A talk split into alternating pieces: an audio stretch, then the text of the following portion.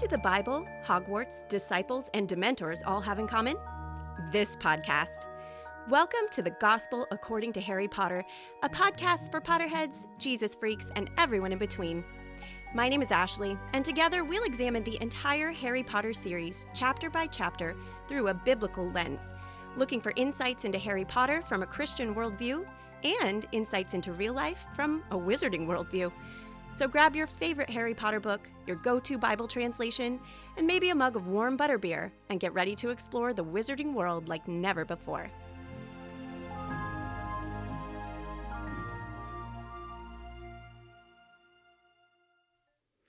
Hey guys, welcome back to the Gospel According to Harry Potter. I'm Ashley, the muggle behind the mic, and today I want to ask for a little bit of patience with me if my voice is a little scratchy. It is officially pollen season here in my neck of the woods, and so wow, it's rough out there. so uh, I drank some water. I'm trying to um, keep my voice healthy for you guys, but if it's a little bit scratchier than usual, it's because pollen is in the air.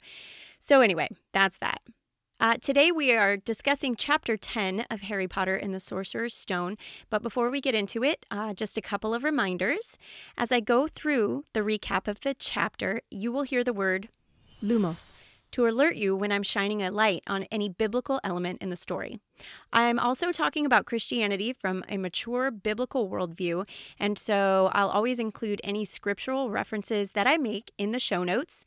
And I encourage you to reach out to me if you have any questions about the uh, biblical stuff that I'm talking about here. I want to make sure that everybody understands. And so, if you ever have questions, you can DM me on Instagram at Gospel According to Harry Potter, or you can email me at Gospel According to Harry Potter at gmail.com. And I'll link all of these things in the show notes as well. And as a brand new podcast, I also majorly appreciate you following, uh, staying with me on this journey, and leaving a friendly review if you like what you hear. And then, of course, I encourage you to invite any of your friends, fellow Potterheads, fellow Jesus freaks to join us as we continue reading through Harry Potter. Our wand of the week is Rowan. Another tree I've never heard of. So I Googled it, and it's actually this gorgeous tree that grows really pretty uh, bright red berries. According to wizardingworld.com, Ollivander says, quote, Rowanwood has always been much favored for wands because it is reputed to be more protective than any other, and in my experience renders all manner of defensive charms especially strong and difficult to break. It is commonly stated that no dark witch or wizard ever owned a Rowan wand, and I cannot recall a single instance where one of my own Rowan wands has gone on to do evil in the world. Rowan is most happily placed with the clear headed and the pure hearted, but this reputation for virtue ought not to fool anyone. These wands are the equal of any, often the better, and frequently outperform others in duels. I love the idea of a protective wand that has never gone over to the dark side. This made me think of Isaiah 54 17, which says, But in that coming day, no weapon turned against you will succeed. You will silence every voice raised up to accuse you. These benefits are enjoyed by the servants of the Lord.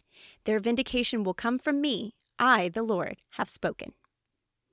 What an amazing reminder that God is our protector and he will defend us from every attack of the accuser.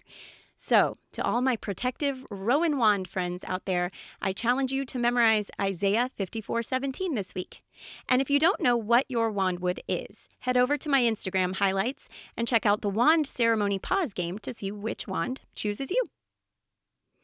And now it's time for today's recap. Can you believe that we are already more than halfway through this book? I it's gone really fast in my opinion. So, uh, here we go. Today, we are reading Harry Potter and the Sorcerer's Stone by J.K. Rowling, chapter 10, Halloween.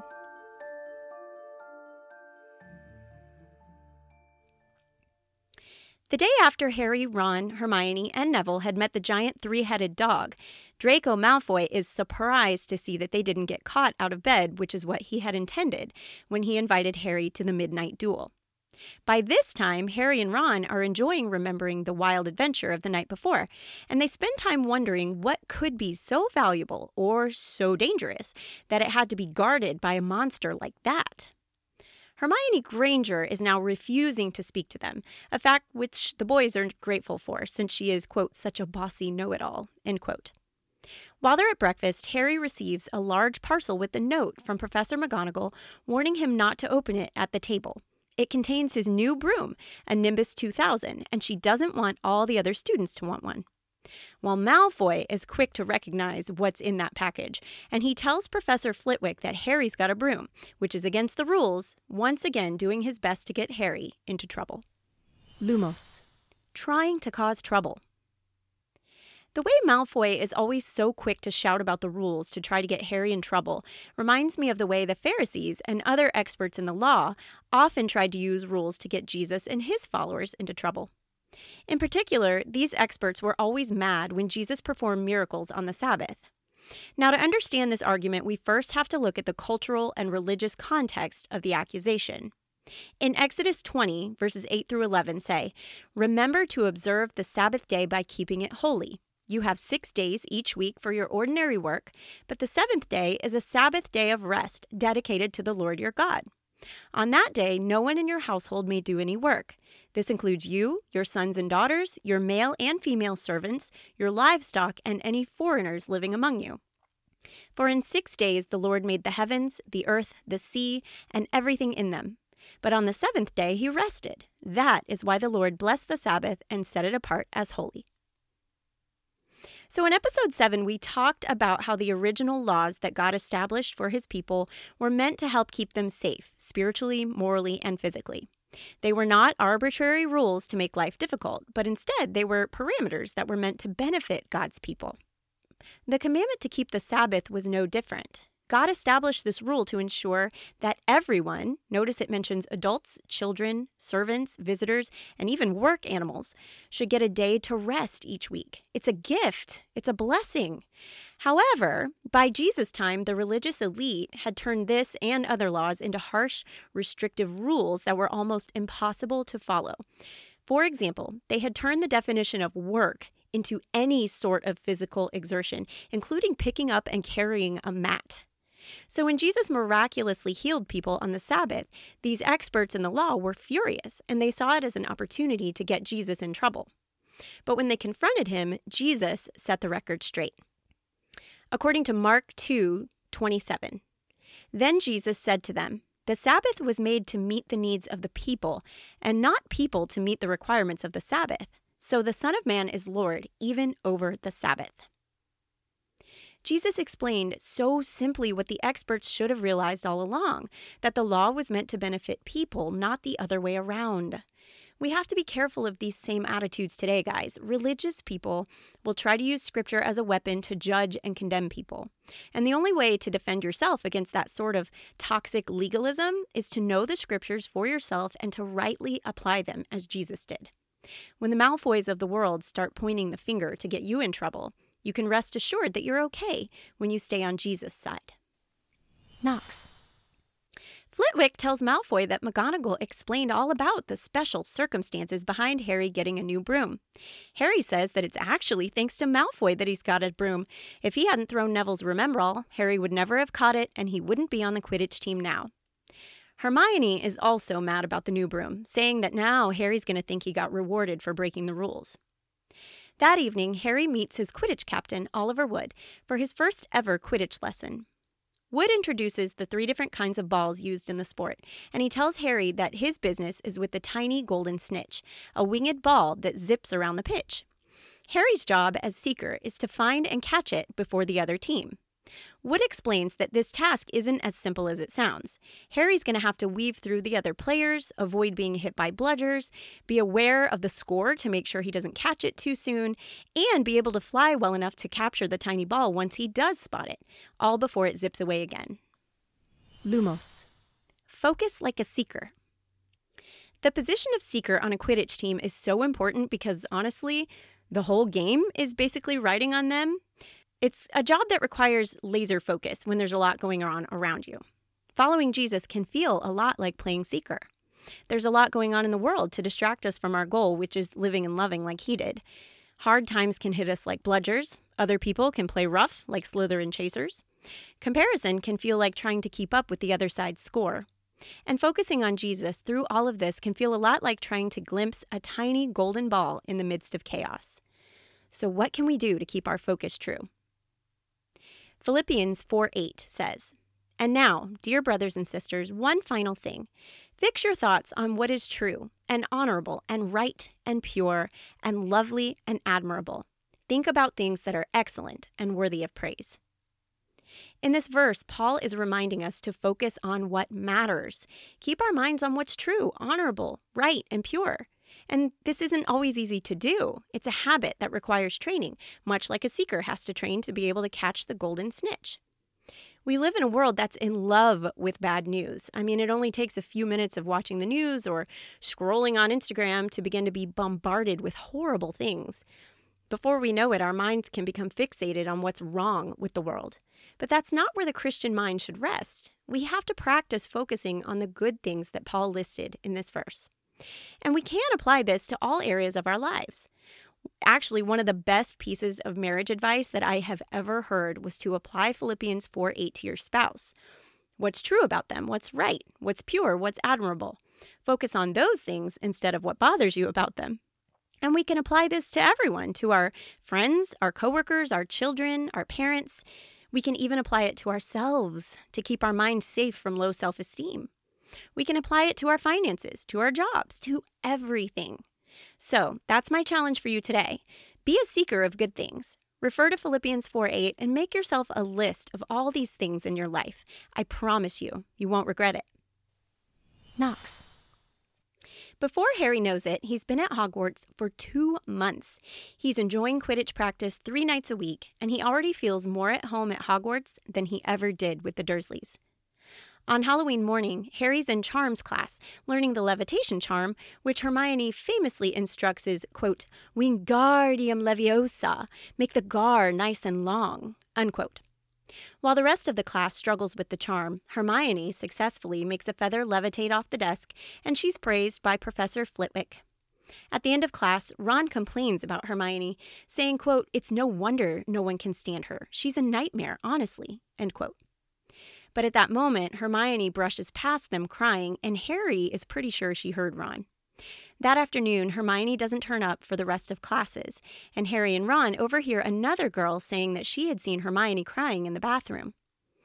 Well, they go to the Great Hall for the Halloween feast, where the holiday decorations and sumptuous meal push Hermione Granger right out of their minds. Lumos. Halloween. Okay, so in my experience, there are few things that cause as much disagreement between Christians as the topic of Halloween. I mean, it has been such a touchy subject in my life that I'm almost hesitant to even talk about it here until I remember that this whole podcast is kind of a touchy subject, you know, the whole Harry Potter and Jesus thing. So I'm going to go there and I'm going to start with my own story, my own experience. So, growing up, my family celebrated Halloween in the sense that, you know, we dressed up in cute or funny costumes and we went trick or treating for candy. For us, that's all it was ever about candy and fun. It never even occurred to me when I was growing up that some Christians would disapprove. So, when I became a teacher, for six years, I actually taught in a public high school, and still, Halloween was no big deal except for, you know, students wanting to dress up and bring tons of candy the day after Halloween. I mean, it, it did cause chaos in that respect, but otherwise, you know, no big deal. And then I got a job teaching at a private Christian school. And that is when I first discovered that not everyone is okay with Halloween. Suddenly, I had a lot of students who said they weren't allowed to trick or treat, and as teachers, we weren't allowed to decorate or do any Halloween themed activities in class. And then one day, my own daughter came home really upset because her teacher had told her that Halloween was the devil's birthday, which is a categorically false statement that left my poor little girl feeling like we were doing something really wrong every year. Now, before any feathers get ruffled, uh, let me explain two things. First, I'm not trying to attack anyone who does not celebrate Halloween. As I mentioned way back in episode one, if you're convicted that you shouldn't do something, then don't do it. No pressure. Second, I do want to address the false statement that Halloween is the devil's birthday, or even that it necessarily has to do with any other satanic ritual for that matter. Guys, The devil doesn't have a birthday, like at least not as we understand and calculate birthdays. He wasn't born, he was created, and we don't even have a date for that. Now, as for the uh, origins of Halloween, it does originate from several different pagan holidays that were either meant to usher in the change from summer to fall or to celebrate or commemorate the passing of a deceased loved one into the afterlife. So, somewhere between the 7th and 8th centuries, the Catholic Church moved the observance of All Saints' Day from May 13th to November 1st, thus referring to the night before as a holy or hallowed evening. And over the centuries, that title merged into the word Halloween. It's believed that the church moved the observance of All Saints' Day from May to November in an attempt to override the pagan holidays and draw the focus onto something more Christian. Well, as you might have noticed, the spooky pagan undertones of the holiday were not erased, but rather they kind of merged with the hallowed evening and evolved into what has today become a mostly commercial celebration, at least in the United States, of, you know, candy and costumes and, of course, spooky, creepy decorations. So, where does that leave us? Well, some people today still observe Halloween for its pagan roots, focusing on either nature or death, and even incorporating occult practices like witchcraft or divination. Others, like me and my family, see Halloween as a time for eating too much candy and replacing my normal everyday Harry Potter decor with Death Eater merch. Much like the issue of whether or not it's okay for Christians to read Harry Potter, I think we have to each examine our own hearts in regards to Halloween. Scripture makes it clear that Christians are not supposed to dabble in witchcraft or any occult or other spiritual practices. So, in that light, Halloween would indeed be out of bounds. But if you're a Christian who just loves a good costume and a reason to get free candy, and there's no temptation for you to participate in the pagan roots of Halloween, then you might feel like it's okay for you. The only way to know, guys, is to look at your own heart and pray about it. If you're convicted, don't celebrate it. If not, go ahead and trick or treat. It's not my place or anyone else's to judge you. Nox. As the students are gathered enjoying the Halloween feast, Professor Quirrell suddenly bursts into the Great Hall and tells Dumbledore that there's a troll in the dungeon before dropping in a dead faint. Everyone begins to panic, and Dumbledore tells the school prefects to lead their houses back to the safety of the dorms. As they leave, Ron explains to Harry that trolls are stupid creatures that probably wouldn't be able to get into the castle on their own. He suggests maybe Peeves let it in as a joke. Suddenly, Harry remembers that Hermione is still hiding away in the girls' bathroom, and he and Ron break away from the crowd to go and find her. They hide when they hear footsteps, and they see Professor Snape headed for the third floor. Then they catch a whiff of a horrible smell, and they see the troll coming toward them. When it stops and goes into a nearby doorway, Harry and Ron shut the door behind it and lock it in, feeling like heroes, until they hear a terrible scream and they realize that they just locked the troll into the girls' bathroom with Hermione. They rush back to the bathroom just in time to find Hermione cowering against the wall with the troll advancing on her. Ron and Harry rush into action, and before long they've conquered the troll with an interesting combination of Wingardium Leviosa and sticking a wand up its nose. Harry pulls his wand out of the troll's nose and finds it covered in, quote, troll bogies, unquote, which is a term my American self had never heard until I saw the first Harry Potter film. We call them boogers here, guys. The teachers show up and can't believe that Harry and Ron had taken the troll down all by themselves. To Harry's surprise, Hermione tells the teachers a lie, saying that she had gone to fight the troll on her own, but that Harry and Ron had saved her. They can't believe Hermione Granger actually lied to the teachers just to get them out of trouble. McGonagall takes five points from Hermione, but then awards Harry and Ron five each for their heroics.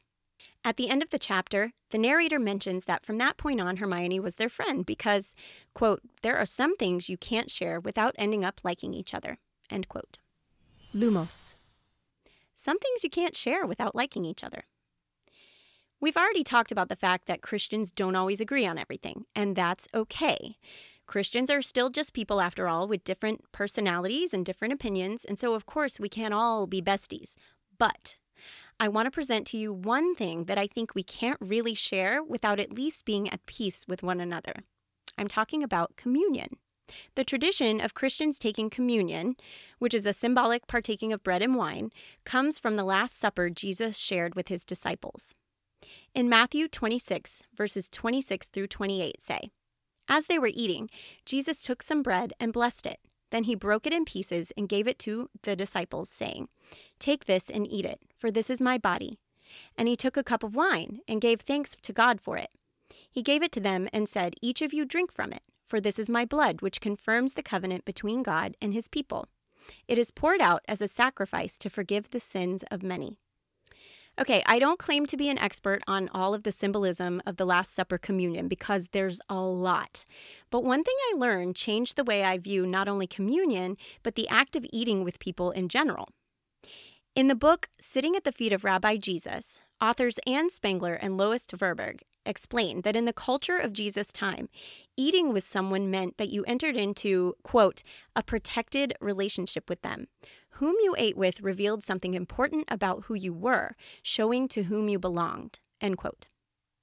The book also explains the concept of a meal of reconciliation, in which eating together is symbolic of dropping an offense and deciding to be at peace with each other. I love all of this. Now, not only does communion for me carry the reminder of Christ's sacrifice, but it reminds me that I'm in a protected relationship with the people who take communion with me, the people in my church. I don't know about you, but my church is full of different kinds of people. They're all different ages, different races, different backgrounds. You know, we have different interests and hold different opinions about things but we are all part of the body of Christ. And when we share communion together every week, I can't help but feel camaraderie with them. Nox. Well, that brings us to the end of another chapter of Harry Potter and the Sorcerer's Stone. I hope I didn't make anyone too mad talking about Halloween. I'm telling you, guys, that has been a hot topic in some circles I've been in. But like everything here on the Gospel according to Harry Potter, it's an element of the story that we can relate back to our faith. And to me, that is always worth a conversation. And if you're enjoying the show, please follow, please leave a friendly review on whatever platform you're listening on, and invite your friends to join us and I'll be back next time to discuss Chapter 11. Until then, stay close to Jesus and don't let the muggles get you down. Bye.